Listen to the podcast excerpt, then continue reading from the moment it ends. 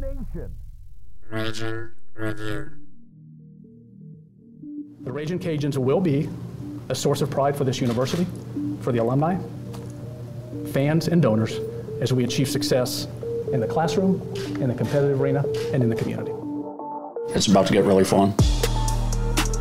We're looking for dudes that will stand up. Well, coach, let me tell you today, I'm here and I'm ready to stand up. And I challenge you, Raging Cajun Nation, to stand up with us. Stand up with us. Let's lock hand in hand and let's walk through the gates of Omaha. Hey, I love y'all boys. Let's grind every day starting today. Let's do it. Y'all ready? Alert! Alert! Ready! Who's that team ready? Who's that team ready? Yes, sir! Oh! I got one thing to say right here. Cajuns win!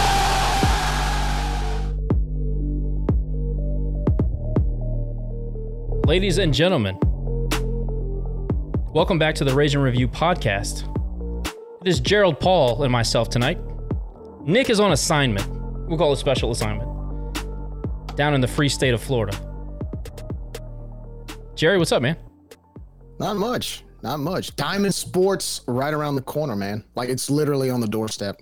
Like honestly, like that. It's it's ringing the doorbell as we speak. We've done baseball fan day, we've done softball fan day, which were both huge successes. Lots of people showed up. Awesome. Always great. Uh, everybody looks forward to the spring around here. I mean, let's be honest. We're probably a diamond sp- uh, diamond sports school. I think I'm all right in saying that, right? Yeah. I don't think I'll make mean, anybody both mad. teams win consistently. I mean, you can always depend on a successful year. No, That's it. No pressure to our guests, right? Well, Jerry giving it away there. But yes, tonight we're going to be joined by uh, somebody that you have all become uh, very familiar with, Miss Sam Landry, uh, a stalwart in the circle for the 2023 Raging Cajun softball team. Uh, we'll be talking to her. Before we do that, we're going to just kind of set the tone and set the stage for everything.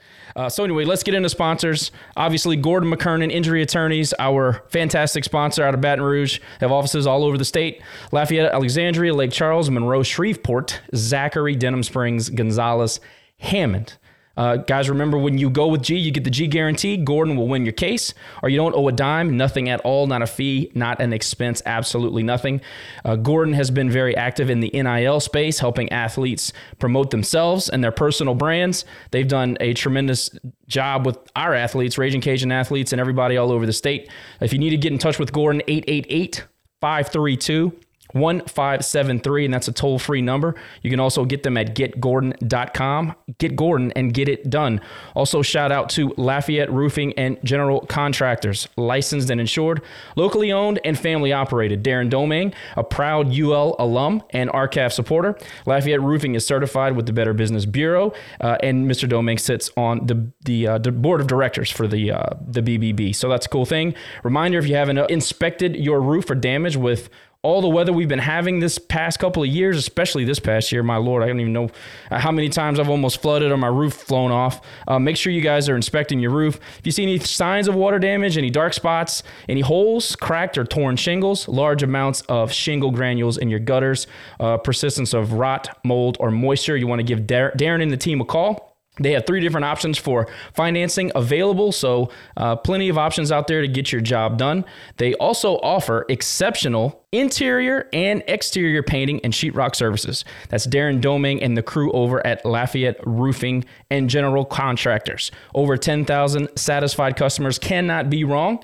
Give them a call 337 237 Roof. That's 337 237 7663 or visit them on the web at lafayette-roofing.com. Don't forget the dash.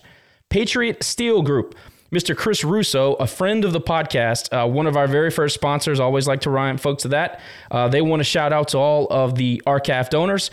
Would like to encourage anybody who is not already a member to please do so if you can. Uh, you want to uh, give Brandon Gollett and Reed Barbier a call 337 443 9296 or visit the Patriot Steel Group LinkedIn page for a lot more information that then I can explain because it's a little bit over our head. But it's a lot of steel, it's tubulars, it's pipes. They can do all sorts of things. Oil field related. They have over 100 years uh, of experience combined in the oil field industry. Patriot Steel Group, big thanks, big shout out. Softball is starting. By the time this episode drops, it'll be within the week, right? So we really want to put a spotlight on the softballers. We know we lose a few players, and we'll talk about this in the interview. But Melissa Mayeux goes on, and she's now the actual uh, head softball coach at LCA, which is, I think, a fantastic hire. She actually lived in the neighborhood uh, a couple years ago, and I would pass by her house all the time, and she'd be out there taking taking cuts and just always working on something. So I think LCA got an absolute home run when they hired Melissa to be their head coach, and I think she's going to do great things at LCA.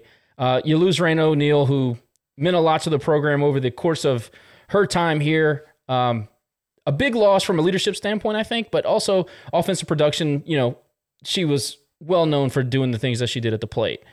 We'll talk to Sam a little bit more about that. Uh, but the biggest thing that I think will stand out to softball fans in Lafayette is that you return a, a core of young players that produced, saw some significant postseason time, really went out and I know that you want to get past the regional round. Uh, our expectations are set higher here. At the same time, it was a difficult regional. I know Clemson's not a household name in softball, but they really had a strong team. Uh, Auburn was very strong, even though, you know, we took one of two from them. Uh, but uh, just just really great experience for these younger players. I think we've got a great nucleus coming back. Uh, Jerry, you feel you feel like I'm on on uh, on point with those those thoughts. Yeah, absolutely. I think one thing we saw in our softball team last year is that they developed as the season went on. At one point, I think they were they had lost like six or seven games, and you know people were kind of panicking because that early on in the season we're not used to that.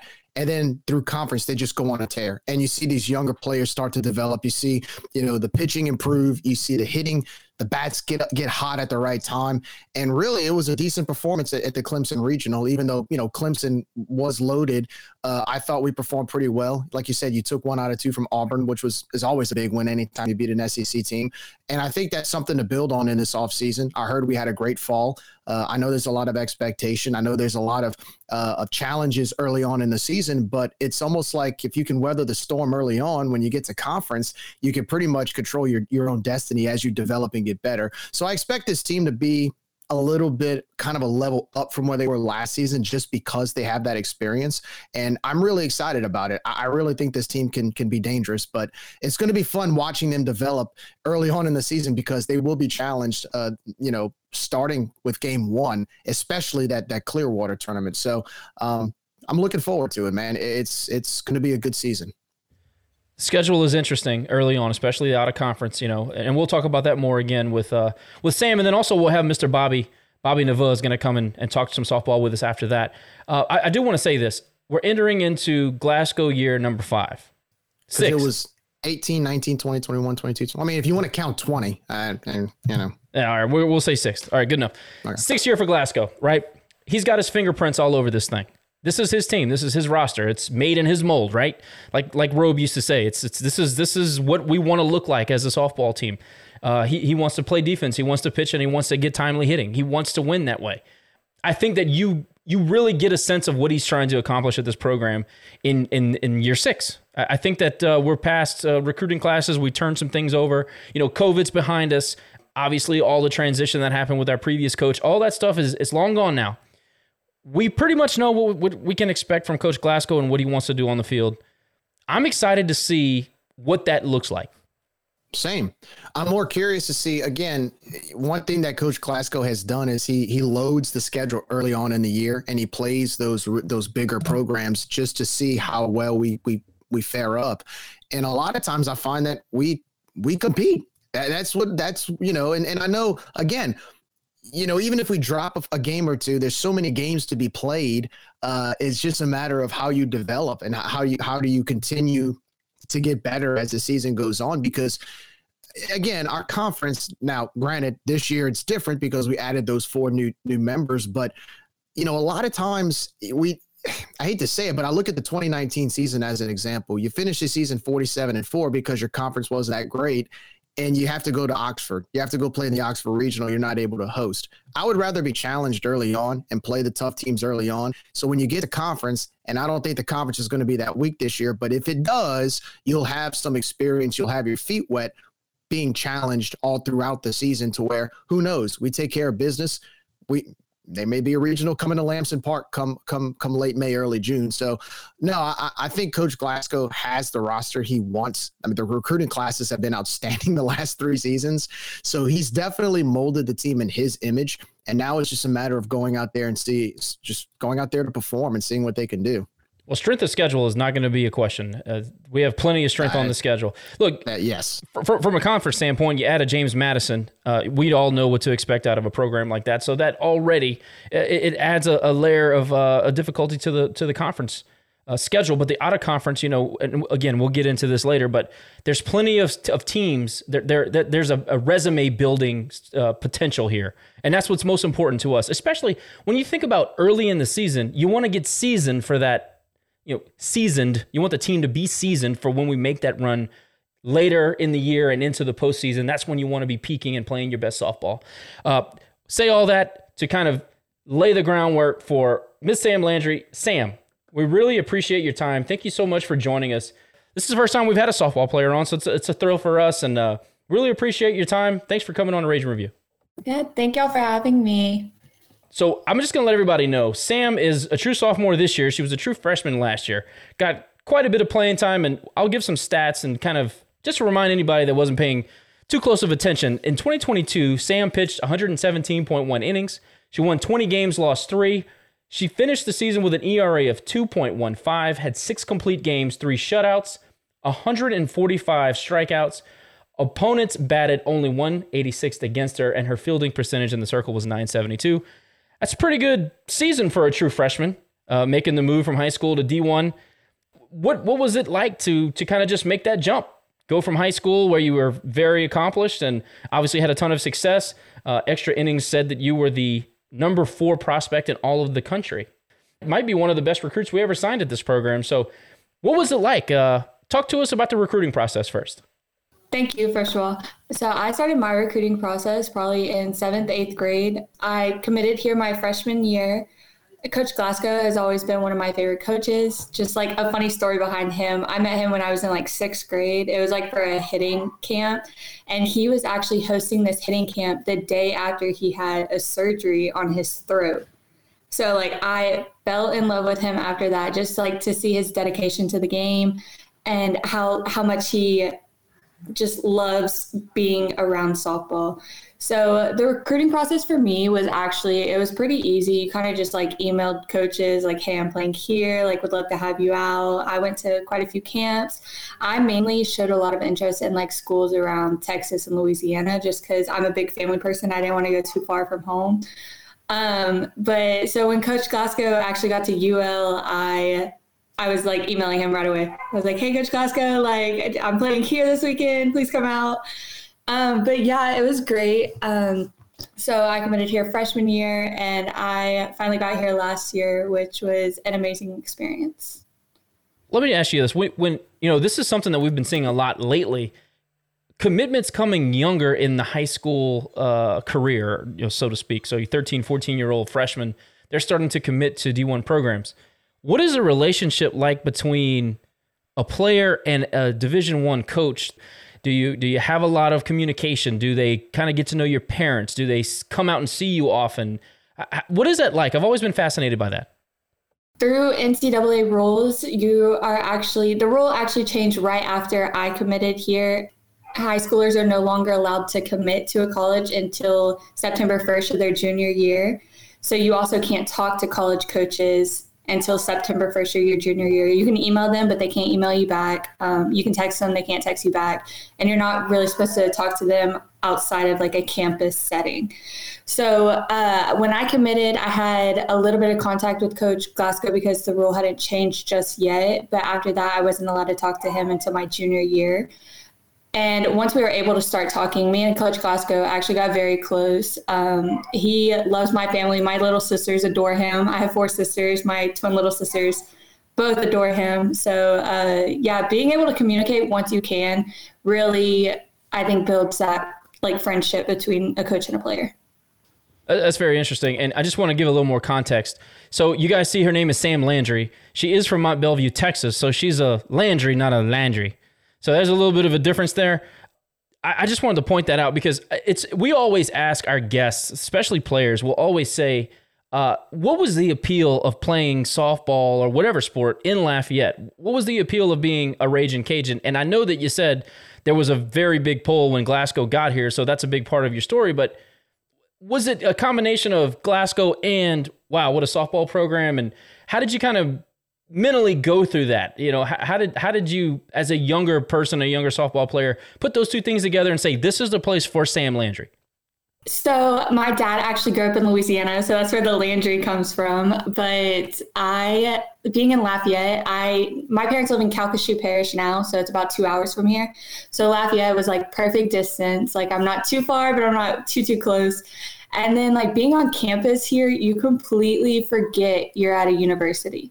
Like with all the, I know like we're known for the trees around campus, but seriously, the trees just make you forget like you're actually on a college campus. And the fan base at Lamson Park is one of the best you will ever see. I have never seen like as loyal fans as they are. So I think that, and then the program, seeing what Coach Glasgow was building from what was there prior, and how I just knew it was only going to get better from there.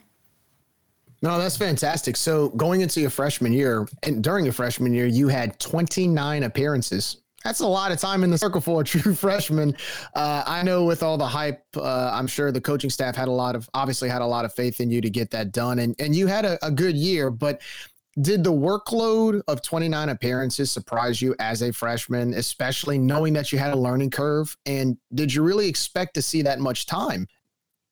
So I wouldn't really say I, I don't want to say it surprised me or I didn't expect it because I kind of came in with like the mentality that I'm gonna play. Like I'm not I'm not gonna sit the bench, like any of that. Um, and I didn't want a red shirt. So I came in with that mentality. So I wasn't, I guess, expecting to not play.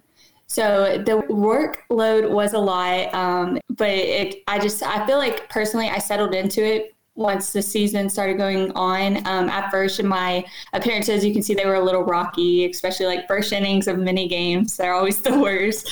Um, but yeah, I had that determination to play. Quick follow up. You, you mentioned a little bit of struggle in the earlier innings.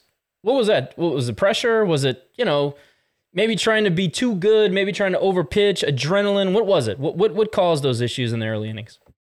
So I feel like my biggest downfall is I I take too long to settle in when I pitch. So my first innings are normally my breakfast because I kind of wait until something clicks for me to be like, oh, here we go.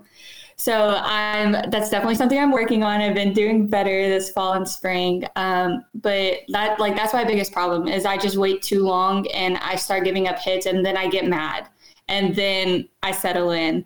So that's so we're working on it.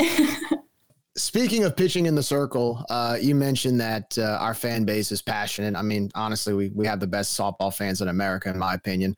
Uh, but what's it like pitching in the circle at Lamson Park? I know it gets loud, it gets intense, it gets exciting.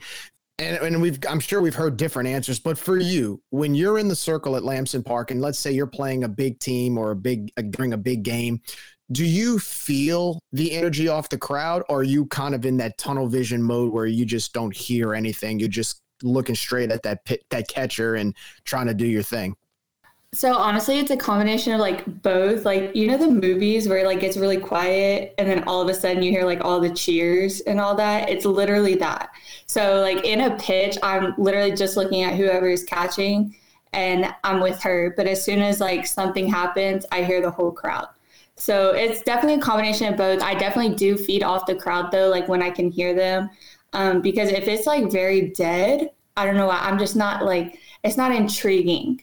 So you really want the crowd to just be like pumped up, like here we go. So I I definitely feed off the crowd, but when it comes to like a critical moment, I don't hear any of it, and I'll hear them when I get back in the dugout. I'm glad you mentioned that because that's part of my next question. So you take the energy and and just everything that goes along with playing in Lamson, and, and, we know it's an electric environment. I know for a fact when you go on the road, those crowds are not like that. Sometimes it's just parents, and maybe there's 15 of them sitting in the stands, and and, and I've seen it, uh, we've witnessed it. What is? Talk to me about the difference between, you know, you have a you have a four or five, maybe seven game homestand and it's electric every game. You go in there and you're expecting that emotion and everything. And then you go on the road to, I'm not going to say a conference mate because I don't want to be ugly to anybody, but you know, you go to another state in the South that has a softball team and there's not a lot of support. Does that impact you as a player, especially if, if you are a player that feeds off of energy and, and things like that? If it gives you an edge, what's it like? It, it, do you struggle to get the edge? No, yeah, I definitely struggle because, like I said, like I do hear the crowd, and if it's not very critical, normally the crowd isn't loud. You know what I mean? So, like, the crowd gets really loud when it's like a really good game. So, if you're playing, I don't want to say lesser team, but if you are, if it's not as much competition, then it's just, it's not going to be that loud. So, then it's not like any fun anymore. Like you're just you're here to play the seven innings.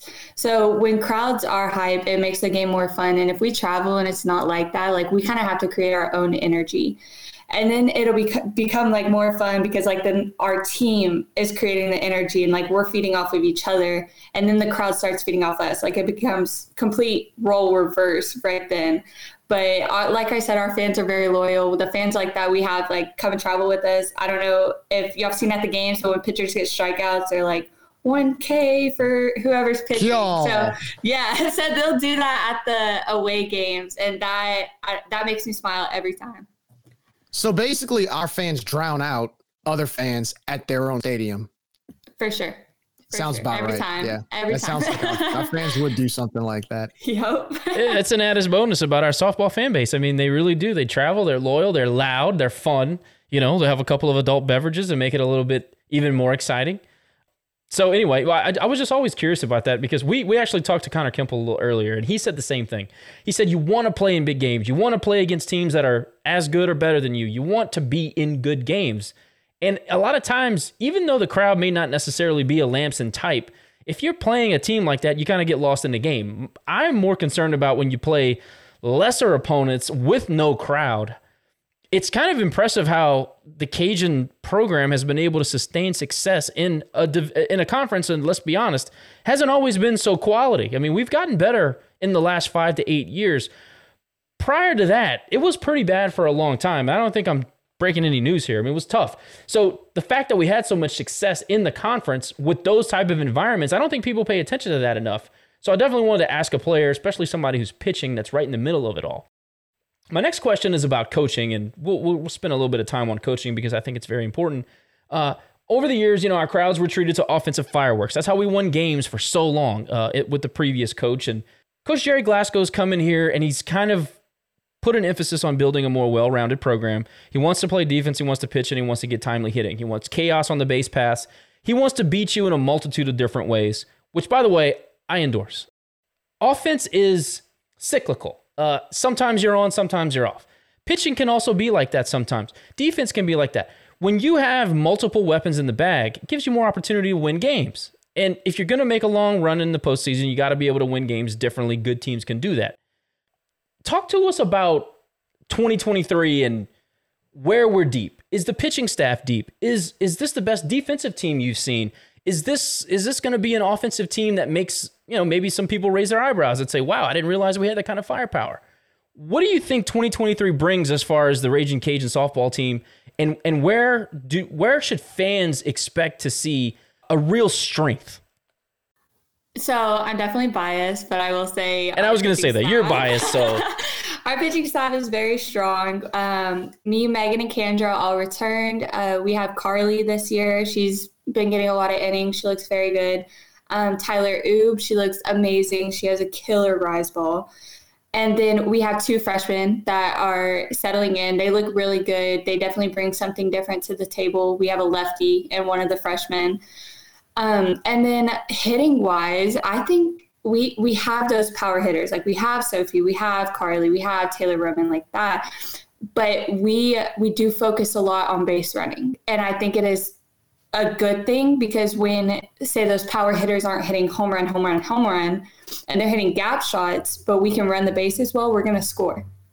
So I think offense is looks really good in that standpoint. We have some fast people. We have freshman Maya Davis, super fast. And we, it's you have Maddie Hayden too, and I think our defense looks the best it's ever looked too because we're adding in a freshman middle infielder.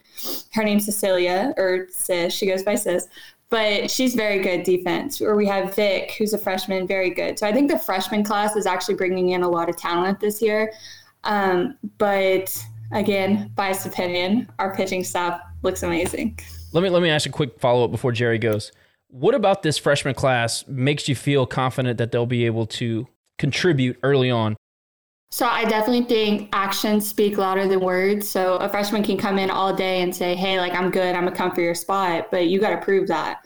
So you have these freshmen coming in, and they're proving that they're to be a challenge to some of our players. So I I think just how they practice, how motivated they are, how dedicated they are is really just proving that they're here to play. So we we all have to step it up in every position. Your pitching coach, Coach Justin Robichaux, we all know him as Jut. You know, it raised a few eyebrows when he got hired on as a softball coach because we've always identified him as a, a baseball player, the son of the late great Tony Robichaux. Just talk a little bit about him uh, as far as being a pitching coach. It looked like he had a, a good first year. Uh, for you personally, um, how has he benefited to you as well as the the pitching staff with his guidance and knowledge, and just how have has the entire pitching staff embraced him? So I definitely think Coach Justin brings a new viewpoint of the game because like you can compare baseball and softball all day, but there's so many differences between them, even in pitchers. Because like, I mean, obvious we're going underhand, they're going overhand, but you wouldn't think your bodies react the same to it. You know what I mean? So when he comes in and he's saying, "Oh, your leg has to do this," and you're like, "That's a baseball thing. Like we don't do that." But then you try it, and I'm out here throwing 70. I'm like, "Oh, maybe he knows what he's talking about. maybe he does know. So I definitely think Coach Justin has brought a new viewpoint of the whole just pitching mindset into the game. He's very motivational. So if you're down, you ain't gonna be down for long because Coach Justin's gonna come. But I think I think I can speak on behalf of the, all the pitchers. We love having him. We love everything he can do. He can see so many things that nobody else can see. He can be like, oh, like her back shoulder's right here, so she's not to hit this. I'm like, it's moving so fast. Like, how do you see that?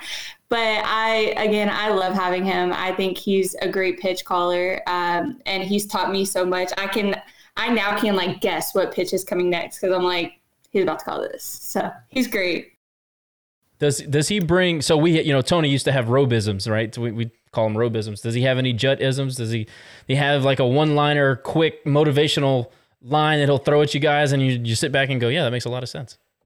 He definitely does. I, I don't know why I can't think of any off the top of my head, but he does use a lot of his dad's too. And because he uses them so often, he's got me using them. So, like the other day, somebody said something about needing to go get water. I was like, "Well, we want kids that drink out of the water hose." There it is. And he was like, That's Amen. it. That's it. That's great. I, I I always wanted when as soon as he started getting into coaching, I was like, oh yeah, he's definitely gonna have some And- and you know- jutisms. And you know the beauty of that is like obviously um you know baseball has its quirks and we talk about the traditions of Cajuns baseball but one of the things that was such a heavy part of it was the robisms. It's so great that now it's kind of we've gone across the street to softball and we brought some of that to softball and it's it's just a great culture overall. So uh, I'm glad I'm glad Coach Justin's able to do that. Uh, I, I did have to ask though. Um, you know, you mentioned, and I got to follow up, Josh, if you don't mind, but um, when you talked about Coach Justin coming from baseball, and, and you were talking about how with the way he coaches, there were some things about, oh, that was that was done in baseball. Was there for from what you saw, as far as his approach, as far as the pitch selection and the way he coaches, uh, did he have um, like would you say he he he's very similar to coaches you've had in the past, or does he kind of have a unique uh, way of coaching just because he he you know his most of his life was around baseball like do you see similarities a lot of differences in the way he coaches and how have you been able to embrace that I definitely, it's kind of like both. So I see a lot of similarities in the like motivation and what he's going to call, but the difference is his reasoning, like why he's going to call it. And he he's very smart, very very smart. So when he talks, it's just like, what are you saying? Like, I don't understand you. But we're kind of on the same page now. I'm a pre med biology major, major, so I I can hear like, um, I guess medical references or like external like stuff like that. So he started using that. We've connected a little bit more. I'm like, okay, I understand you now. Thank you. But um, he definitely is very unique, very unique. So I there's nothing else to describe him. It's just very unique. He has his own lens of the game, and I don't think anybody can ever take that away from him. Real quick side note: Are we still looking at uh, at um, medical school after this? I know we're two years into college. We got our career going here in softball. Is is are we going to medical still school still? Is that still the goal? Yes, med school is. I want to do anesthesiology. We need we need She good got ones. some goals. Maybe by the time she's done, we'll be building our own med school. I know. I I wish. I wish we had a med school here, so I didn't have to leave. It's in the works. Just hang on a little while. Just try to play as long as you can. yeah, for real. So Like take a take a red shirt, you know, one Yeah. or two years. fake an injury, you know, Yeah, get that med. change your name, do grad school, whatever. Uh, so we talked about Melissa moving on. We talked about Raina moving on, and obviously you're gonna ch- teams change from year to year. Uh, but again, the nucleus is there. You got a good young core. I know you guys probably uh, uh, have a lot of familiarity. Chemistry is a big deal. Everybody that's ever played team sports understand that. And talking about robisms like we did, he always used to say that chemistry can make an average team great and a great team average. So my question to you is, how would you describe this year's chemistry? Something that you got, you know, just in the hallways and in the dorm rooms and the, you know, during practice where maybe it can get snippy, maybe it can get a little bit, you know, people get aggravated with each other. What's the chemistry like on this particular squad in 2023? We definitely have a very good uh, team chemistry. We, I know I have some of the girls over to my house all the time. Uh, we all room with softball players, so you're typically closest with the person you're rooming with. Like I room with um, Alexa Langeliers, is our shortstop. So uh, me and Lex are very close, um, and I think our team chemistry is just really good. You know, we'll all hang out in the locker room. Like, how was your day? You want to go grab dinner tonight? Like stuff like that, uh, which I've never personally had on a team like that, where you hang out that much outside of practice. So it's very great to have. Team chemistry does make or break a team. I'll say that right now, but I think we we're we're good in the place that we're at right now. Good to know. And if I had to identify a few team leaders and maybe a team captain, who would those people be? So we do have three team captains, and I stand by them three being the team captain any day. We have Kendra, Taylor Roman, and Jordan Campbell. And I think they're all three amazing. When if they talk to coach about something, it's going to be on behalf of the team, and everybody's going to support everything that they just said. So I think them three being the captain is the three I would say any day. Good. So, how do you rise to the level of being that trusted within a locker room? You guys are just close. Uh, I don't know, integrity thing, and how does that happen? I, I definitely think that we are all really close. Um, we all trust each other. Most of the time, if you say something in the locker room, it's not getting out of there. Um, but it's definitely integrity has a lot to do with it to know that if something gets said in the locker room, it doesn't get out of there. And then being our our team captains too, they also help. I don't want to say run our team, but accountability within our team. And I think that keeps us very close to just to be able to trust one another at about anything. You talk about team, uh, team chemistry. The good thing about team chemistry is good chemistry can always help you reach your ultimate goals. Uh, one of our main ultimate goals uh, with Raging Cajun softball is to go to Oklahoma City and win a national championship. I'm sure anytime, I'm sure when you're recruited, I'm sure anybody we recruit, that's the goal to go win a national title uh, in the College World Series. So uh, last season, uh, I know our season came up, ended a little on a sh- you know on a sh- shorter note than we would have liked at at Clemson. Um, but I have to ask, you know, from last season, the way the season ended, the experience at the Clemson Regional, um, what was that like for you? And what do you feel that the team learned from that experience at Clemson that carried into the offseason and into this season? So I actually I wasn't able to go to Clemson last season because I got COVID the week that we went to regionals. Um, but hearing the team talk, I think they definitely learned about like perseverance during the game because even the game they went I believe, 14 innings and win an ITB. Like, if you wouldn't have stayed in that game that whole time, you would have never came out of that. So I was super proud of them for that. I thought that was amazing. I was texting them the whole time. Um, but definitely perseverance. It, like a game is seven innings. It can go longer, but you don't you don't quit after the first inning. Even if you get up and you score seven runs run, seven runs in the first inning, you don't quit there. Like you need all those extra runs you can get. So I definitely they learned that. I think that trip definitely bonded a lot of people. I wish I could have been on it, but I was in Lafayette. COVID, man. What a oh. anyway, even though you didn't get to go to South Carolina, right? You did get to pitch in Mobile in the Sun Belt Champion or tournament. I mean, those are meaningful postseason games. And for a young pitcher, regardless of, you know, what conference you pitch in or whatever, there's got to be lessons learned from games that you have to win in order to win a tournament, right? I mean, everybody grows up playing travel ball now. It's all tournament based, it's all the same structure. I get all that, but it's different in D1. I, at least I feel that way. I'm not a pitcher, but what did you take from that experience? The Sun Belt tournament, it's got, again, we mentioned it earlier, it's gotten a lot better over the years. Mobile is a, a really great venue, it's a great place to have a tournament. What did you take personally, Sam, from that experience in the Sun Belt Championship tournament? Um, so, okay, so the championship game, I the first inning, I loaded the bases, no outs. So I'm like, oh my God, how am I going to get out of this? I did great under pressure, but I was like, what am I going to do? And I hear Coach Justin, he's like, timeout. I see Kendra come in. And I don't want to say I wasn't relieved, but I trusted her. I was like, okay, she got this. So her getting out of that, I think that game just I had already trusted Kendra as a pitcher as it was, but that game kind of showed like how much you can trust your players. Like everybody is there to help each other. Like it's a team sport, the team chemistry, everybody's there to help each other. So I think definitely the Sun Belt tournament alone just showed me how much I can trust my players and how much like I need to trust my team. So it I it was a great experience, especially as a freshman. It helped me mature a lot. Let me ask you this. In high school, when you're an ace or you're, you know, relied upon to get the big outs and do everything essentially. In, in high school, a lot of that that happens a lot, especially when you're the number four prospect in the country. No big deal. Uh, is it hard to get into a new a new team in a new environment with new players and trust other people to bail you out of a tough spot?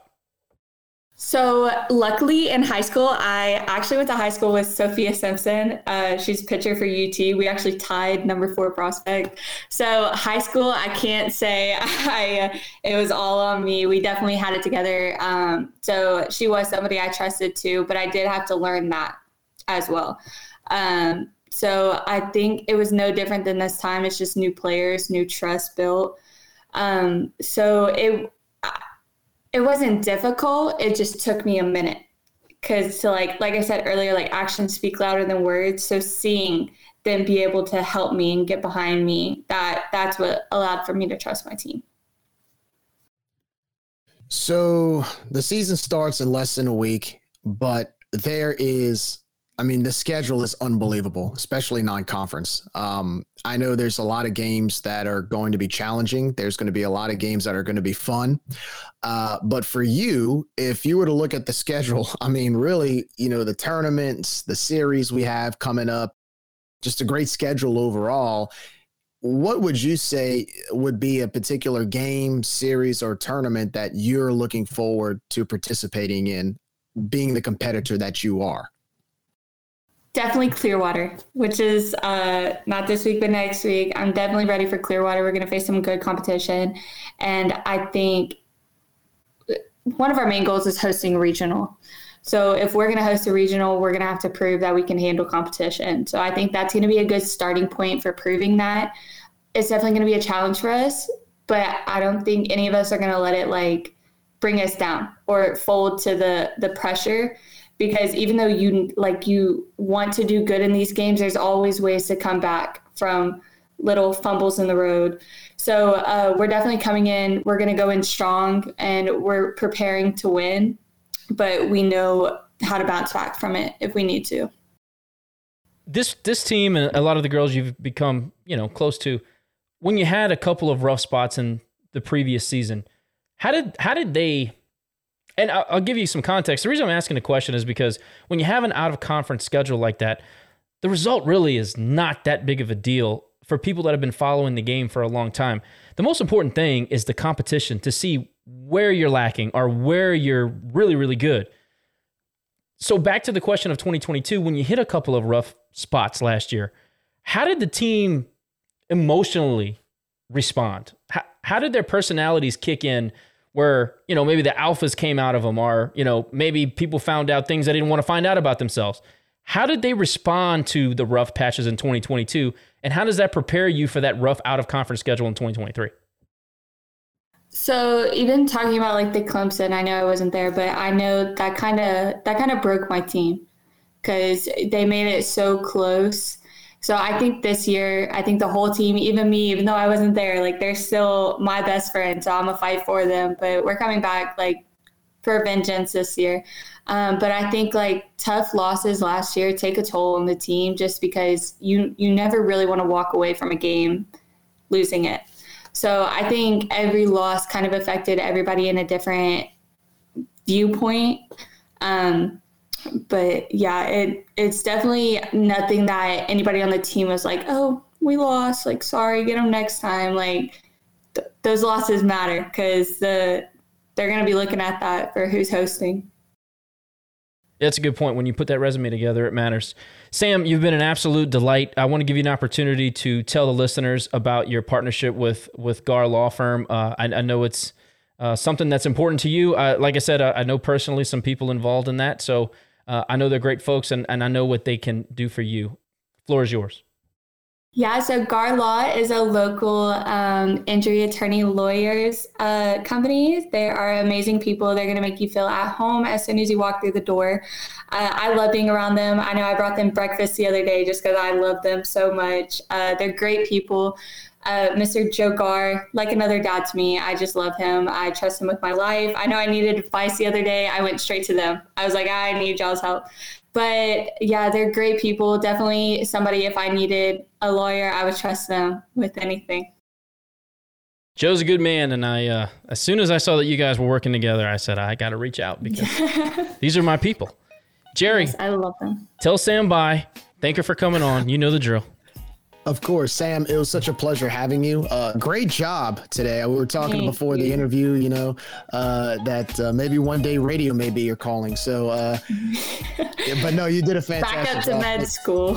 yeah, med school doesn't work, right? But a uh, little bit of a pay difference, but other than that, it's fine. Yeah, exactly. no, we're going to be cheering you on in the circle this year, Sam. Uh, for anybody who's curious, number twelve again, right? You're going to be yes. wearing the two jersey. All right, yes. good. We'll be keeping an eye on it and and uh, yeah, I know the expectations. Go out there, compete, be the best you can be, and thank you so much for representing our university uh, the way that you do. Thank y'all so much for having me. Thanks, Sam. Number twelve in your roster, and number one in your heart. She'll be in the circle, coming to a softball stadium near you. All right, Sam. Be good. We'll be there rooting for you on Friday. All right. Thank y'all. Bye bye.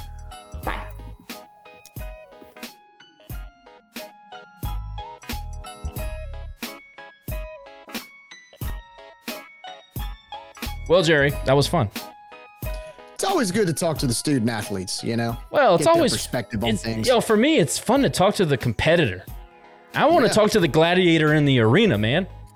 That's oh, where everything's happening. Hey, you you go play the Oklahomas, the UCLA's, and the Alabamas of the world. She's definitely front and center in the circle. No, it's it's fun to just get their perspective on things and you know, if you've ever played team sports, you know how infectious it is and you know how hard it is to leave it when you have to leave it. So, you know, anytime we get the opportunity to talk to any player, I don't care if it's track and field, I, I don't care. I, I want to know. I, I, I, miss it very much and, and just hearing them talk about it uh, and care about it so much. Like, again, we talked to Kemp earlier, we talked to Sam. They just love the game, they love competing, they love being in it. I, I just, I think that that's fascinating radio.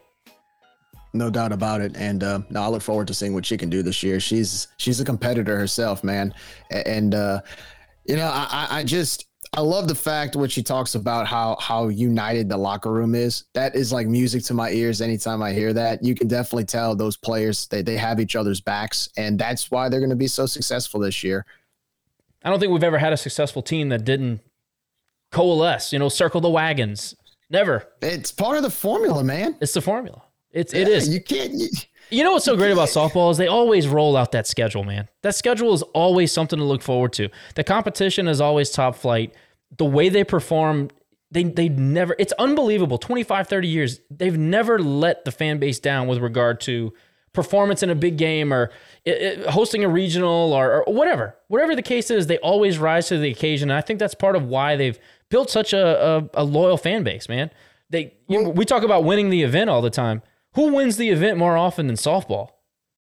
and also too, I think it's it's it's expectation and living up to those standards. You know, for us, uh, you know, we don't have, you know, we don't have a hundred and fifty million dollar budget, and you're starting to see a lot of the bigger schools put a lot of money into to softball as of the in the last ten to fifteen years, but yet we're still competing with them. We're still beating them. We're still competing for national titles. Our name is still up there when it comes to you know notable softball programs, uh, in spite of the resources, the money, and you know we've actually found good ways to compete with that with the stadium we play in the fan base that we have. A lot of our success is organic. I mean you look at the history of softball and and we'll probably talk a little bit about that with mr bobby in a second but if you look at where we started and how we've evolved over time uh we've i mean we've played with the best of them and and it's not one of those situations. You look at a certain school up north in north louisiana with the women's basketball program i hate to say it but they got to they kind of got passed up when other schools started investing in, in women's basketball.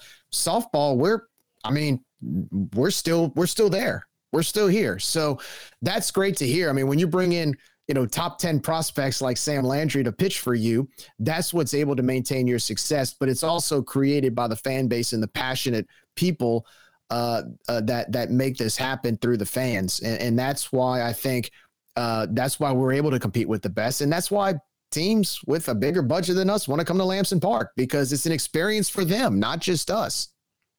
I agree 100%. And when you can attract people like Sam Landry, very impressive young lady, biology major, uh, wants to go to med school, wants to be an anesthesiologist. All right, we're not talking about just a great softball player. We're talking about driven people that are going to stick around your community and make it better. So, again, we love the stuff on the field, but we're interested in the health of the program. We're interested in the health of the university. Right now, we're going to bring in color analyst Mr. Bobby Nava to talk a little softball with us. We thought he'd be a, a good time. Mr. Bobby, thanks for joining us. Thanks for coming on Raging Review to talk some softball. First of all, thanks for you guys having me on tonight. And, uh, you know, next time, uh, put me before Sam because, I mean, that kid was extremely impressive. And, you know, me and Sam have some, uh, something in common. Neither one of us ever made a B in college. So, uh, Mr. Bobby with a humble Are brag. you saying are you, are- we're in the presence of a genius, right? no, you were in the presence of a genius. You know, I got the, the for starters, Mr. Bobby. I got to ask. You know, you, you're kind of an unofficial ambassador. You know, you're a big UL supporter to begin with. You work with media and all that. But you know, when people associate you with UL, the one of the main things they associate you with is softball. How did you get involved with UL softball so many years ago, and and what's what's kept you around for so long to to at this point be the color analyst? With duty and, and, and you know I'm from, I'm from Abbeville and uh, we're involved you know when I was growing up in Abbeville Babe Ruth uh, Babe Ruth League was a very big part of what I did when I was growing up. And uh, in fact when I was 13 years old I got offered the uh, the job at, at the Babe Ruth baseball as the PA announcer and official scorekeeper. And uh, that's kind of how I got started in in in, uh, in sports. And uh, and so, anyway, um, Babe Ruth has several uh, World Series every year, and to, at, to every World Series they send a four-person uh, task force to work the World Series. So, in 2000, I was offered the opportunity to go to uh, Millville, New Jersey, and work a uh, 16 and under softball World Series. Uh, you know, I'd always been involved with baseball and uh, wanted to get my kind of get my foot in the door. So I said, sure, I'll go work a softball World Series, and uh, so I did. I spent two weeks in Millville, New Jersey, and fell in love with with, with fast pitch softball, and uh, and then my you know my son graduated from high school in 2001. He was you know he played baseball and and basketball, and so uh, wasn't able to attend many Raging Cajun softball games until he graduated from high school. And then um, in 2002, uh, became involved with the Raging Cajun softball program and kind of been there ever since.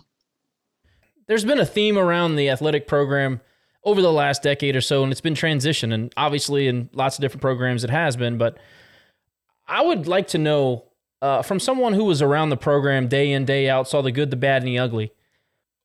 When the previous coach was unceremoniously removed and we moved on to Coach Glasgow, was there a feeling within the the smaller circles of Raging Cajun softball, people really attached?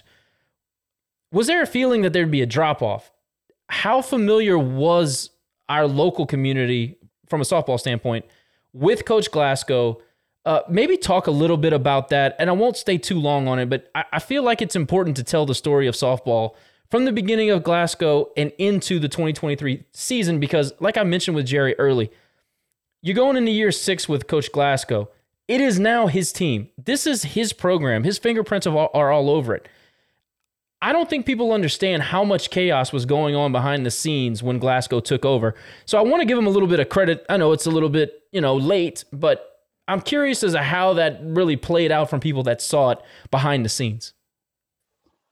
Well, first, you know, first of all, I, I worked for the per- previous coaching staff for about 10 years, and I love those people to death and uh, always have and always will. They've done a lot for me. And, uh, you know, for me personally, that was a big decision uh, that I had to make. And, you know, my love for the university, my love for the program.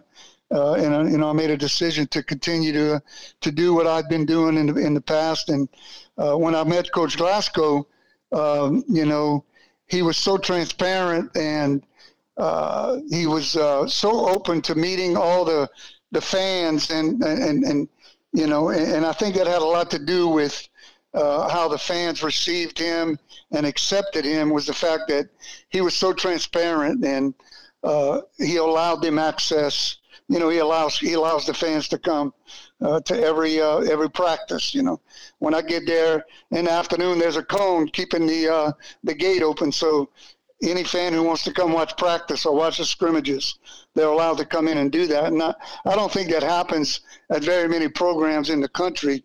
Uh, you know, uh, I've had conversations with some coaches that have been here and, and moved on to uh, coach at some P5 programs. And, it, it, you know, our program is, is a lot different than what you're going to find anywhere else as, as far as you know allowing fans to uh, to come in and watch practice every day and it's just not something that happens everywhere and I think that I think that went a long way in helping the fans make that transition uh, from the previous coaching staff to Coach Glasgow.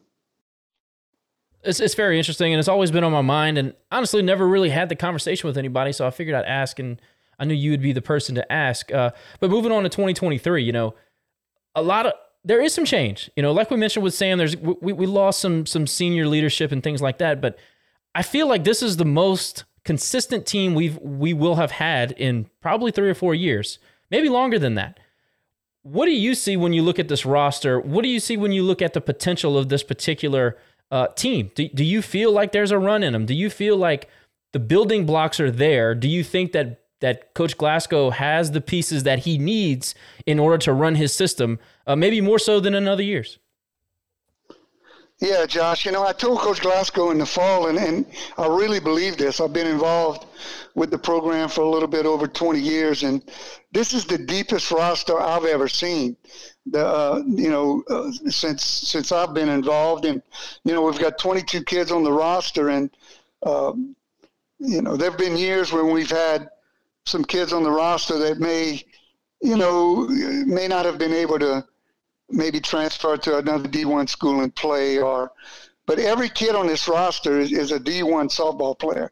You know, we may not have Alexi Elkins or or uh, you know kids like that, like a a true first team All American type kid on this team, and we might, and you know that remains to be seen. But um, we've got you know we've got about 14 position players that can play at this level. And, and, I don't think we've ever had that before. You know, we've had kids on the roster that could could pinch run or maybe come in and play uh, an inning late in the game for defensive purposes. Or, but we've really got 14 kids on this roster that position players that could start a game at any time, and, and you're not going to have a drop off. So uh, I think this is the deepest roster that we've ever had in uh, since I've been involved with the program, and uh, it's going to be a lot of fun. And I'm glad I don't have to make the lineup. I, think what's impressive to me, Mr. Bobby, is the fact that I look at the roster and I mean, there's really no seniors who aren't pitchers outside of maybe Carly Heath. I know she does a little bit of outfield as well as pitching. The the youth of this team with the expectation I feel is is fantastic because you just know that they're going to be around for a little while. Um, do you feel like the youth of this team? Because uh, I know they had to get their feet wet last season, but do you feel like that experience from last year will help this team? And do you still feel like there's a little bit of youth that may affect them when they play, like, say, for instance, in the Clearwater tournament? Or do you think that this team can hit the ground running just based off of the experience that they got last season? Yeah, Duty, like you know, Coach Glasgow brought in seven freshmen, and um, to go along with that freshman class from last year, and those freshmen from last year played, you know, they played a lot of innings, and uh, you know they got their feet wet, and uh, you know we've got some kids in this freshman class. I'm not so sure Coach Glasgow expected them to develop as as quickly as they have. You know, a kid like uh, Victoria Valdez who you know she's gonna uh, you know she can catch and she can play third base and and that's gonna be huge for this team this year. You know, last year Sophie Piskos was really really beat up at the end of the season. You know, she caught a lot of innings and and this year she's got Victoria who who who can you know Victoria was in January scrimmages she was the second leading hitter on the team and uh, she's really developed and you got a kid like Cecilia Vasquez Sissy who's an outstanding middle infielder, can play shortstop, can play second base, and she's gonna, you know, she's gonna see a lot of playing time, I'm sure.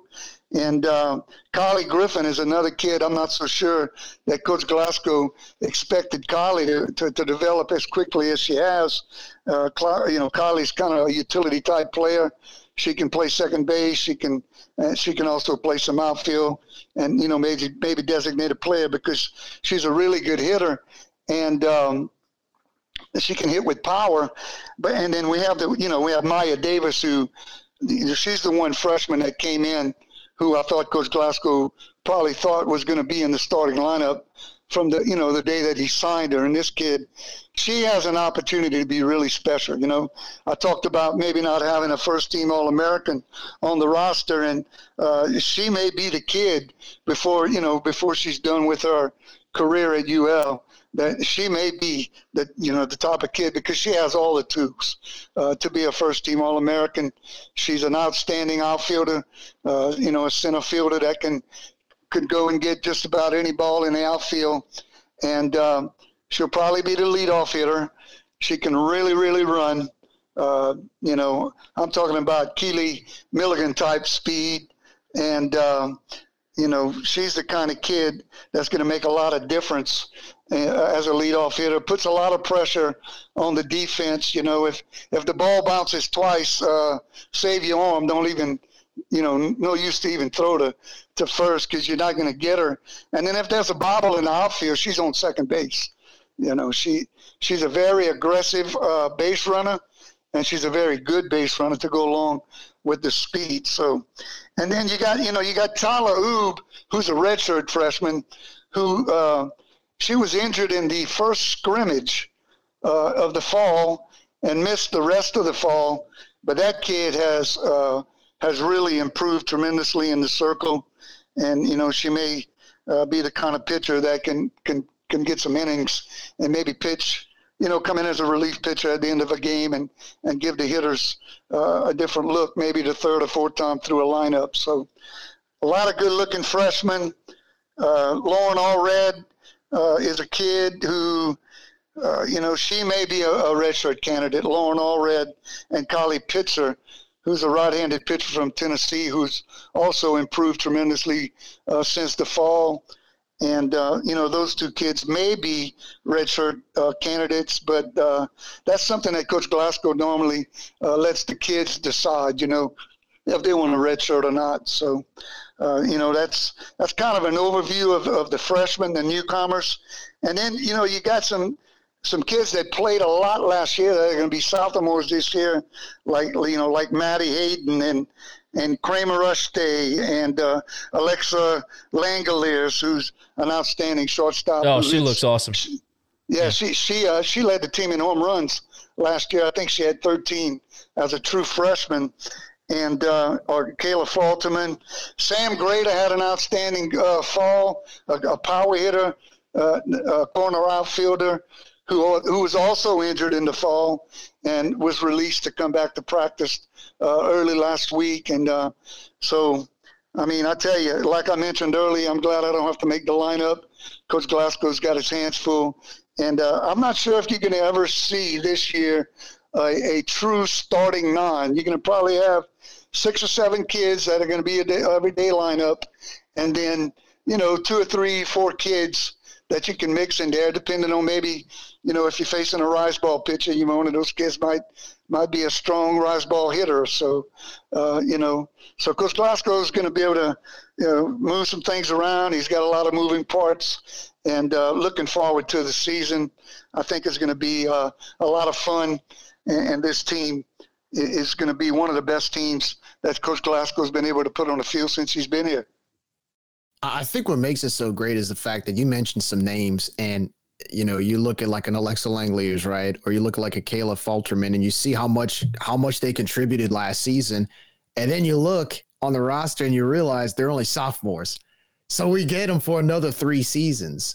Uh it's funny you mentioned about how Coach Glasgow. Uh, it, it's it's going to be difficult for him to put together a roster. Do you expect him to play? Uh, he he looks like he's not afraid to play freshmen. I mean, when he he'll play the best.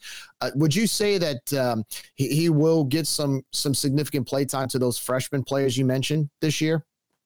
Uh, no doubt. You know, like I said, you know, Victoria Valdez and um, Victoria Valdez and Cecilia Vasquez, those two kids, uh, you know, in my mind, from what I've seen in the fall and, and here in January, I think those kids are going to get a lot of playing time. Like I said, Victoria Valdez, uh, she's a she's a true freshman who had, had committed to Texas Tech, and then Texas Tech made a uh, made a coaching change and she decommitted and, and committed to the Cajuns.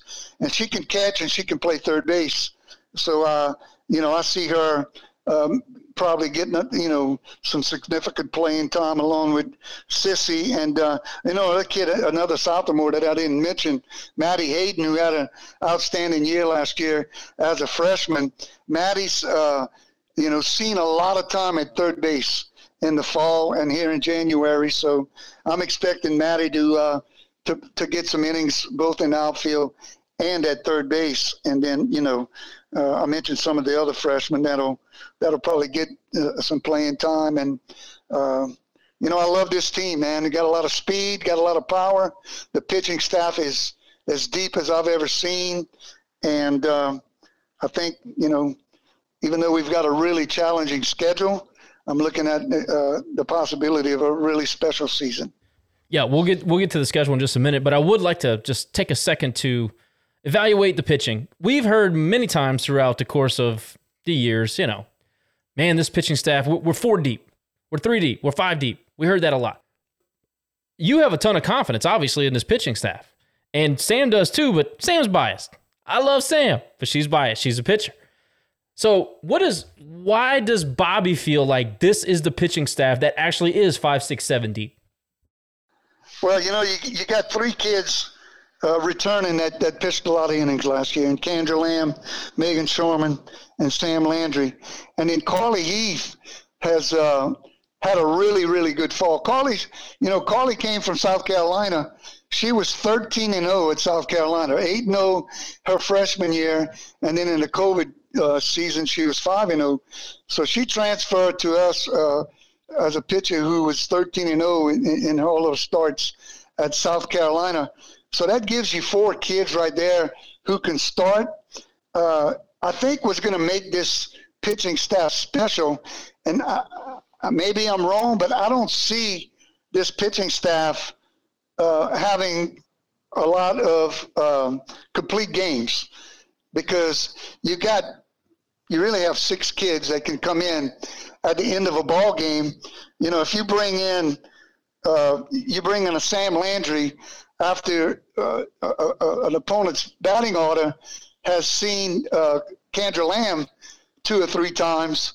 Uh, now you're seeing a completely different picture. Or if you bring Kendra in behind Megan Shorman or Carly Heath, you know, bringing her in to pitch the sixth or seventh inning, I think is going to make this pitching staff that much more effective uh, because uh, batting orders are not going to see, I don't think, our starting pitchers uh, more than three, you know, two or three times in a ball game because you have the luxury of bringing those kids in at the back end and giving the opponents a different look. And I think that's what's going to make this pitching staff, uh, you know, even more effective this season. I can tell you from my end of things, uh, the fact that Shorman, Landry, Lamb, all of these different contributors last year all had moments of dominance. Now, it's it's hard to be consistent at, at this level, especially when you're playing the schedule that we play. But I'm just telling you, there were times where Shorman looked unhittable. There were times when Kendra Lamb came in and got out of big time jams. There were times when a young Sam Landry just mowed through lineups. Uh, I think that if there's a, even a little bit more consistency, I, that's an exciting thing from from a softball standpoint, uh, a softball fan standpoint. Now, I would like to talk about the battery made a little bit because I'm a catcher, and for baseball and softball, everything starts behind the plate with me. Uh, Sophie Piskos, is she the linchpin for this team? Is she the un? I mean, look to me, the quarterback is sitting behind the plate, and everything just runs through that position. For this team, with her amount of experience and just she has a way about her. She she has a to me it looks like she has a calming presence on the field.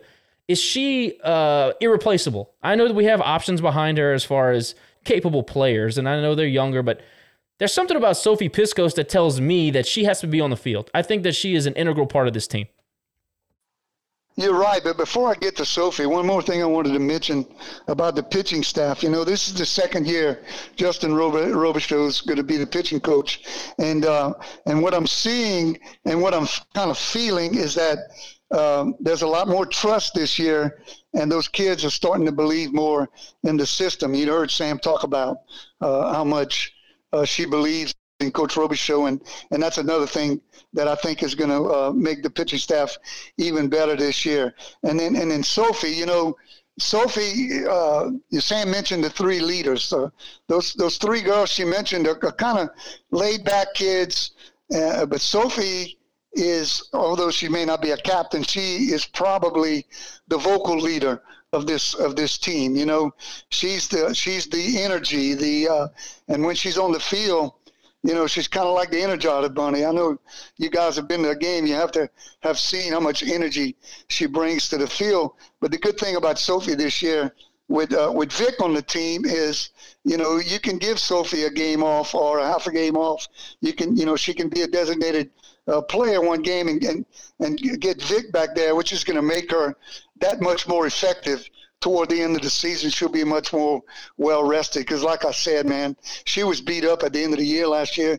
She had to catch just about every inning, except for the uh, the games that she missed. She had a an injury, and uh, Melissa Mayeux uh, spent some time behind the plate. But uh, you know, Sophie's a kid, like you mentioned. She's a very integral part of this uh, of this softball team, and a very vocal leader who I think her teammates really trust. And, uh, you know, she has her teammates back, backs at all times. And, uh, you know, she'll fight for her teammates and fight for her coaches. And uh, she's a great kid to have on the team. All right, Mr. Bobby, take it away. Lafayette College to start out the season. Yeah, don't know much about Lafayette College. And then, you know, Stephen F. Austin on opening weekend.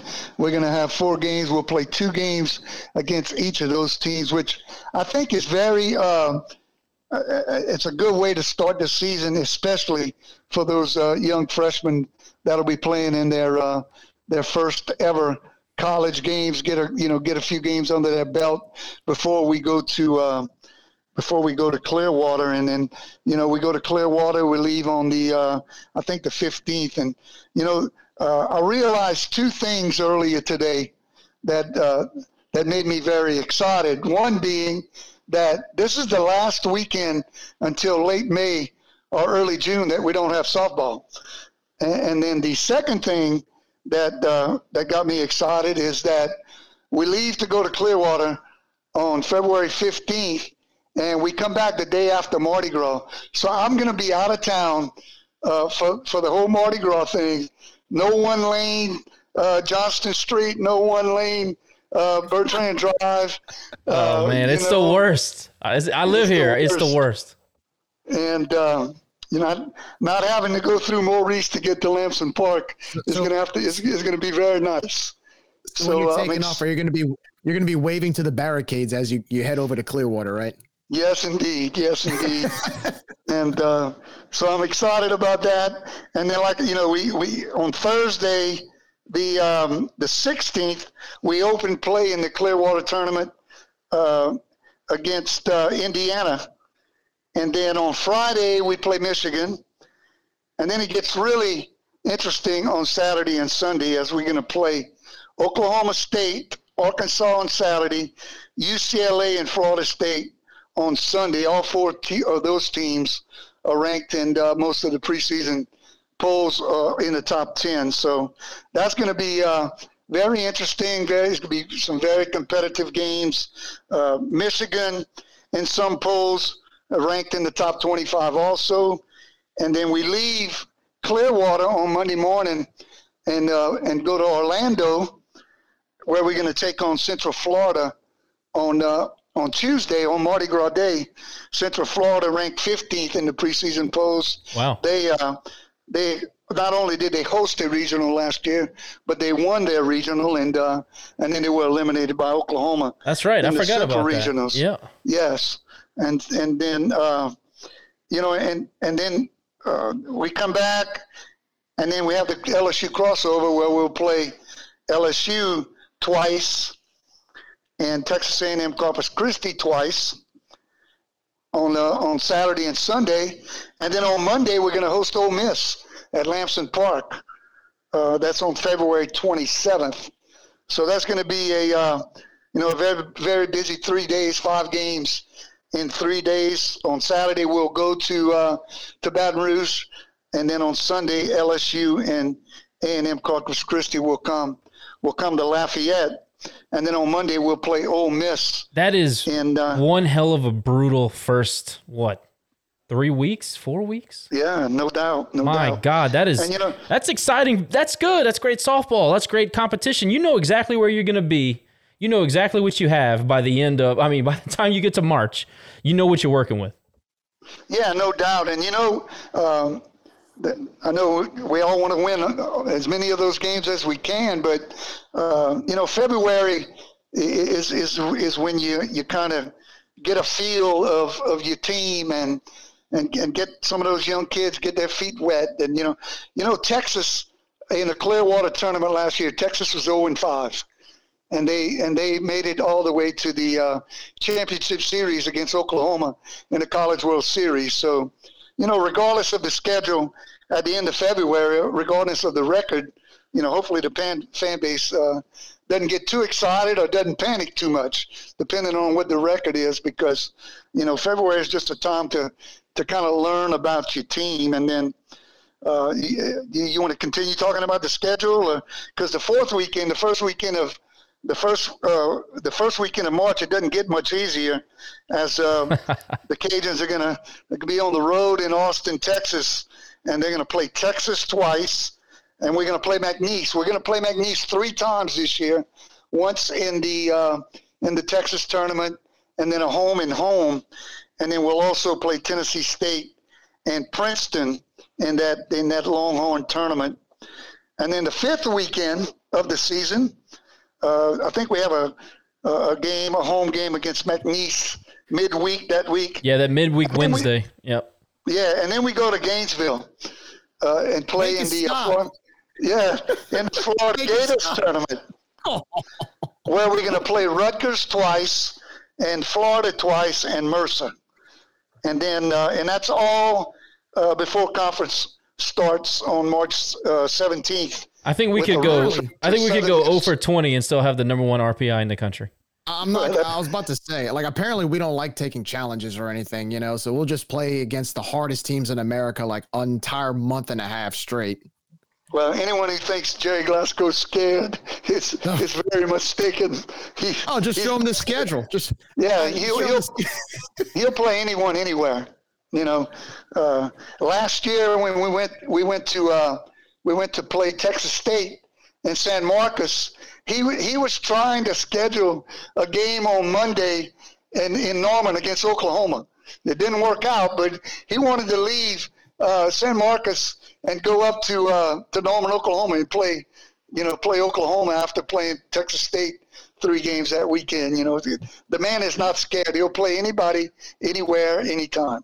Now this is no look. I, I don't want to. I don't want to jinx anything, but this is the fan talking in me. But I, I, I'm pretty sure we're going to be competing for another conference title this year. But here's the thing: what's significant about this schedule, in spite of how we do, uh, I would think that if we can find a way to just be above 500, maybe win 60% or 70% of those games going into conference play, and if we sweep through conference like we usually do, I would say the RPI would be generous enough as long as those teams play up to their reputation. Uh, I would say it, it would give us a, a really good chance to host if we take care of business those for that those first four or five weeks. If you win 70% of that schedule, you're going to be in the top 10 in the country. you might be a national seed. I mean, just by playing those teams. Yeah, Jay, you know, looking at the schedule, um, I think the magic number is 43 or 44. You know, 43, 44 wins will, will put us in a position to host. Because if, you know, if we win, uh, if we do what we expect that we're going to do in our conference uh, and, and, win 43 or 44 games, then you're going to win a lot uh, of the uh, uh, games in non-conference and the necessary. You'll get the necessary wins, I think. That'll get you to host a regional, and then you know the coaches in our conference have picked us to win the conference. Uh, uh, I don't know if I've ever, and I'm not real big on preseason all conference to begin with, but I don't know how a team uh, can win a conference championship without an all conference pitcher. But none of our pitchers were selected as preseason all conference pitchers. So anyway, I just had to throw that in there. I think that's actually And, uh, better. yeah, little, little chip on the you know. shoulder. I like that. But but the two the two kids who were picked as as all conference pitchers were Olivia Lackey from South Alabama and Jessica Mullins from Texas State. Those two kids were picked as the two uh, preseason all conference pitchers, and uh, their careers against the Cajuns, uh, Mullins, Mullins is a junior, Lackey is a sophomore. Uh, Lackey is 0 and 5 against the Cajuns, and Mullins is 2 and 5 against the Cajuns. So, Bobby's you know, keeping that receipts. A little bit, yeah. I can tell you a little bit about, uh, you know, what I think about all preseason all conference. Look, hey, I'm gonna say this, uh, Bobby. If if we win 44 games with this schedule, it would be a travesty if we weren't a national seed. I mean, I'm looking at this schedule right now. I'm looking at these teams. You know, uh, quite a few of these teams are, are normal residents of, of Oklahoma City come come June. So I would think that if we don't, at, if we win at least 44 games, if they don't give us a national seed, it's obviously rigged. Mr. Bob, let me ask you this. We seem to have a rivalry with Southern Miss and everything. What's their softball program like? Their softball program, um, in the past years, they've had a lot of change, uh, turnover in coaches, and uh, but the last two or three years, they, they've seemed to, uh, uh, you know, they've had the same coach, and uh, they seem to get have been, you know, a little bit better than they've been, you know, the the, the four or five years before that, and. Uh, you know, I think they're going to be uh, somewhat competitive. You know, the teams in the conference that have been the most competitive in the last few years have been Texas State, South Alabama, and Troy. And then, you know, this year you, you throw in James Madison, who had a really rough year last year, and they lost a teammate. Lauren Bennett passed away, Lauren Bernett, uh, rather, passed away uh, in April. And they ended up uh, 21 and 21. They canceled the rest of their season on April 24th. So they did not complete their season last year. And, uh, you know, it's going to be interesting to see how they rebound from that this year. But they've all, you know, they've been competitive. You know, they win the College World Series uh, two years ago, and um, so uh, you know, uh, looking at a, at a, competitive conference this year, and um, you know, uh, the Cajuns are going to host a conference tournament here in Lafayette, where my understanding is is that ten of the twelve teams are going to make the conference tournament. I've even heard. I'm not sure if this is uh, uh is the case or not, but I've heard that the South, the Sun Belt is going to go to a a straight single elimination tournament this year, where uh, on on Wednesday uh, seven will play ten, eight will play nine, and then on Thursday you'll have the four quarterfinals.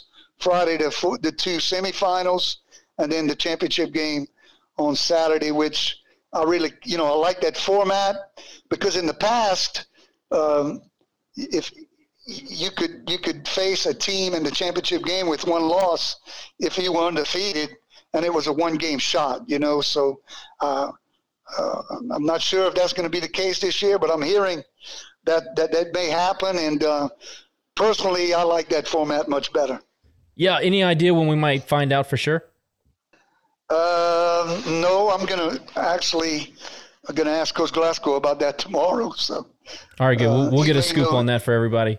I, yeah. I, I, like the way this, the conference schedule lines up. You got you got Southern Miss, and regardless of how strong they are, I mean, it's Southern Miss. People will show up to that game or, or that series. You get them first in conference at at Lamson Park. Then you go to App State, and they've been an enigma a little bit. Uh, they've shown some flashes of being an improving program. But actually, I think App State is a home series, if I'm not oh, mistaken. Oh, you're right. You're right. I apologize. We're at Southern Miss and home home uh, against App State. That's my fault. So we go to we go to Hattiesburg and then we have App State at home, which is good because that travel is brutal. Going up the mountain, I don't care who you play, where you play. It's it's a long road trip.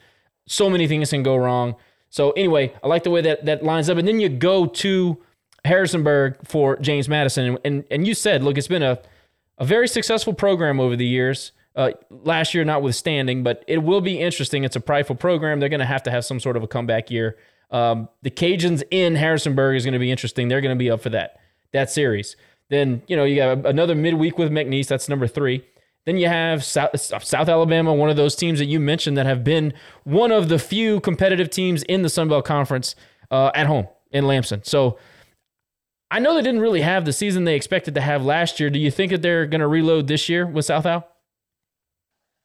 Yeah, you know, South Al has, has always been uh, a team that relies on pitching and defense, and they've got, you know, they got Olivia Lackey, who, by the way, is a Louisiana kid. She played uh, at Holden High School, and um, she's from Walker, Louisiana, if I'm not mistaken.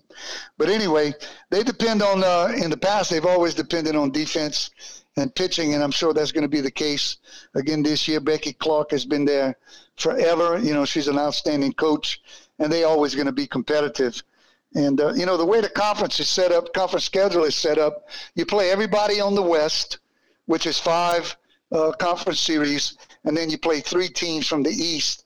And this year, uh, we we get James Madison on the road, Coastal Carolina on the road, and App State at home, and that makes up the eight conference uh, series for the um, the 2023 uh, season, and uh, you know we we, we got to keep that string of 73 conference series wins intact, and uh, hopefully by the end of this season we'll be at uh, at 81. That's an underrated stat for all the uh, all the the, the the stat nerds out there, I'm one of them. I, I, think that's an incredible number that we don't talk about enough. Uh, beginning of April, we'll make the Texas swing. We go see Baylor and Texas A&M. I'm sure those programs will be on the upswing. Then we come home to Texas State, another one of those competitive Sun Belt uh, teams that you know historically have been one of the teams that you, you know, necessarily not necessarily fear, but it's always usually a pretty good competition, all things considered. Uh, so I think that'll be fun, and I like that we get them back home in Lamson. Uh, any idea on Texas State and how, how good they'll be? They're going to be good. You know, they've got they've got a lot of returning players, and they've got Jessica Mullins in the uh, in the circle, who, in my opinion, is the best pitcher in the Sun Belt that doesn't wear a Raging Cajuns uniform. So they're going to be very competitive. They always are. Ricci Woodard, who's been there for many years, has uh, has gotten her program uh, in a position where they're competitive every year and they, they have a chance to be in a, uh, a regional every year. So you, you're probably looking at a conference this year that you know may have a, a you know maybe a two or three team uh, uh, NCAA uh, with two or three teams in, in in the tournament at the end of the year. Yeah, something tells me that our pitching staff's going to have a little chip on the shoulder, so that'll be fun. I, I think we go in there and at least competitive, right? We'll be competitive at home. Troy, go to Troy. That's another one of those programs you mentioned that have been competitive. Um, I don't know much about the program. I'll be honest with you on the softball side. Maybe you can enlighten us a little bit. I don't know where they're going to be this year, uh, especially.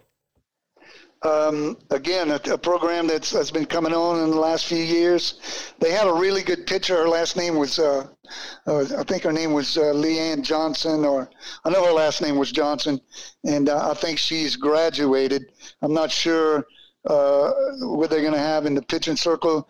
They do have the preseason, uh, the preseason player of the year uh, a third baseman. I think her last name is is Horn, if I'm not mistaken. So again, Troy on the road is always a uh, a very competitive a competitive series. Not a not an easy place to go and play. You know, most of the teams in the conference, uh, except for the Cajuns and Texas State and, and Troy and South Alabama, you you know you're lucky if there's you know 50 uh, people in the stands. Uh, not counting the Cajun fans, because you know the Cajun fans travel really well. But Troy is one of those schools that that that draw fairly well, you know, to their home games, and I'm talking about three, four hundred fans at their home games, and uh, not an easy place to play by any means, uh, because you know they're competitive and and um, you know it's it's a road series.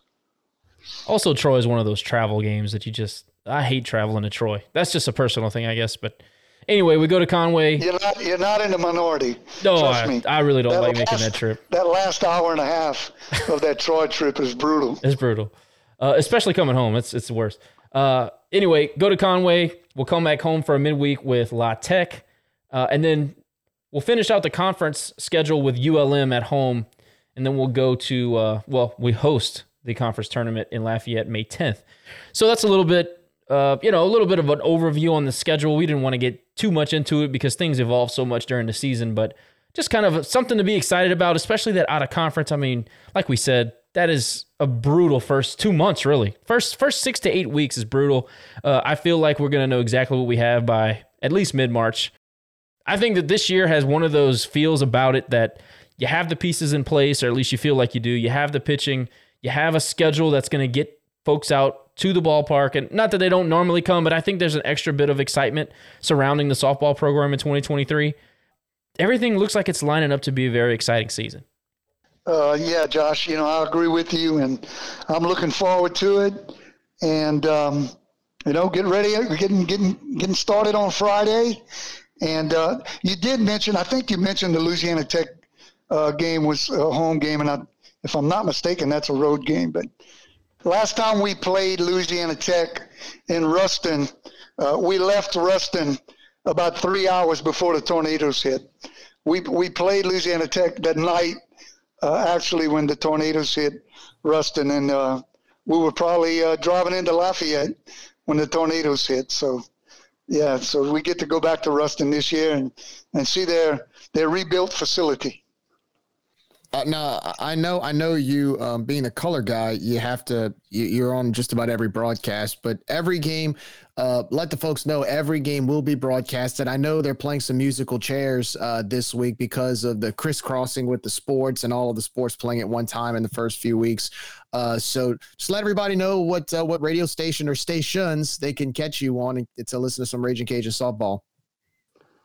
It's my understanding that most of the broadcasts are going to be on uh, 103.3 to go simulcast on 1420.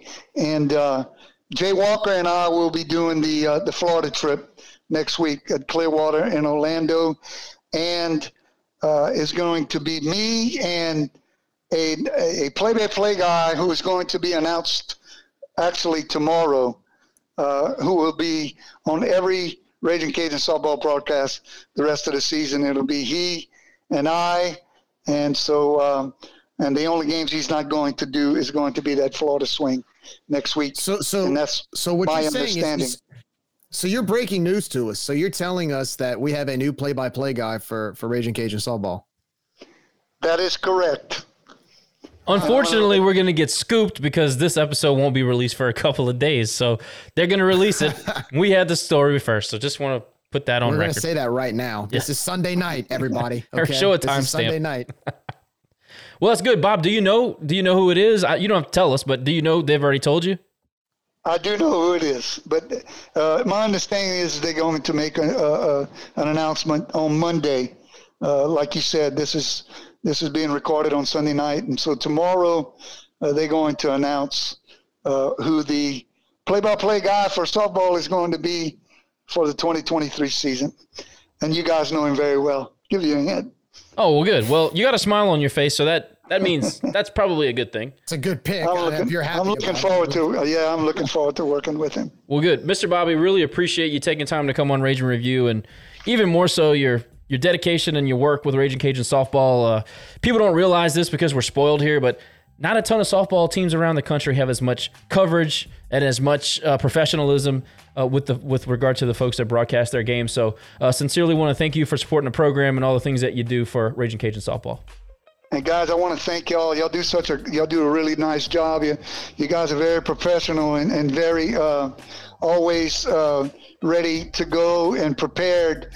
Uh, and uh, this is one of the few podcasts that I that I listen to and watch because of uh, how professional and prepared you guys are. And you know, you, you guys have a lot of opinions sometimes, but you always, uh, but you'll always, uh, you know, very respectful in the way that y'all handle yourselves. And I really appreciate that as a, you know, as a Raging Cajuns fan since 1973, maybe kind of telling you guys my age there, but, um, uh, you know, looking forward to the softball season and looking forward to uh, listening to some of you guys uh, in the future. Mr. Bobby pulling rank on your asses right there. All righty, Mr. Bobby Nava, color analyst for the Raging Cajun softball team. Mr. Bobby, thank you for your time. I appreciate you very much. Thank you. Thank you much. guys, Yes, sir. and really enjoyed it. All right, Gerry. That was fun. We always get good knowledge from Mr. Bobby. Hey, man, the guy's The plugged man's in. been around a long time. He knows his stuff. We, we, we got we I mean we got to get the knowledgeable people here, right? Only the highest quality guests on Raging Review. That's right. No question. No question about it. All right, everybody. Softball right around the corner. Baseball the week after. Spring sports are here. It's exciting time to be a Raging Cajuns fan. Please rate, review, subscribe. Hit the YouTube channel, IG, Twitter, every other social media platform that's out there. I'm, I'm sure we're on there. Nick has us all over the place. Nick's like the uh, the social media manager now, so he's got us worldwide, man. Uh, we will be back in a couple of days to do baseball, uh, but we hope you enjoyed the show. Mr. Bobby was great. Thanks to Sam Landry, the GAR law firm, everybody involved. Nick, safe travels. We'll see you next week.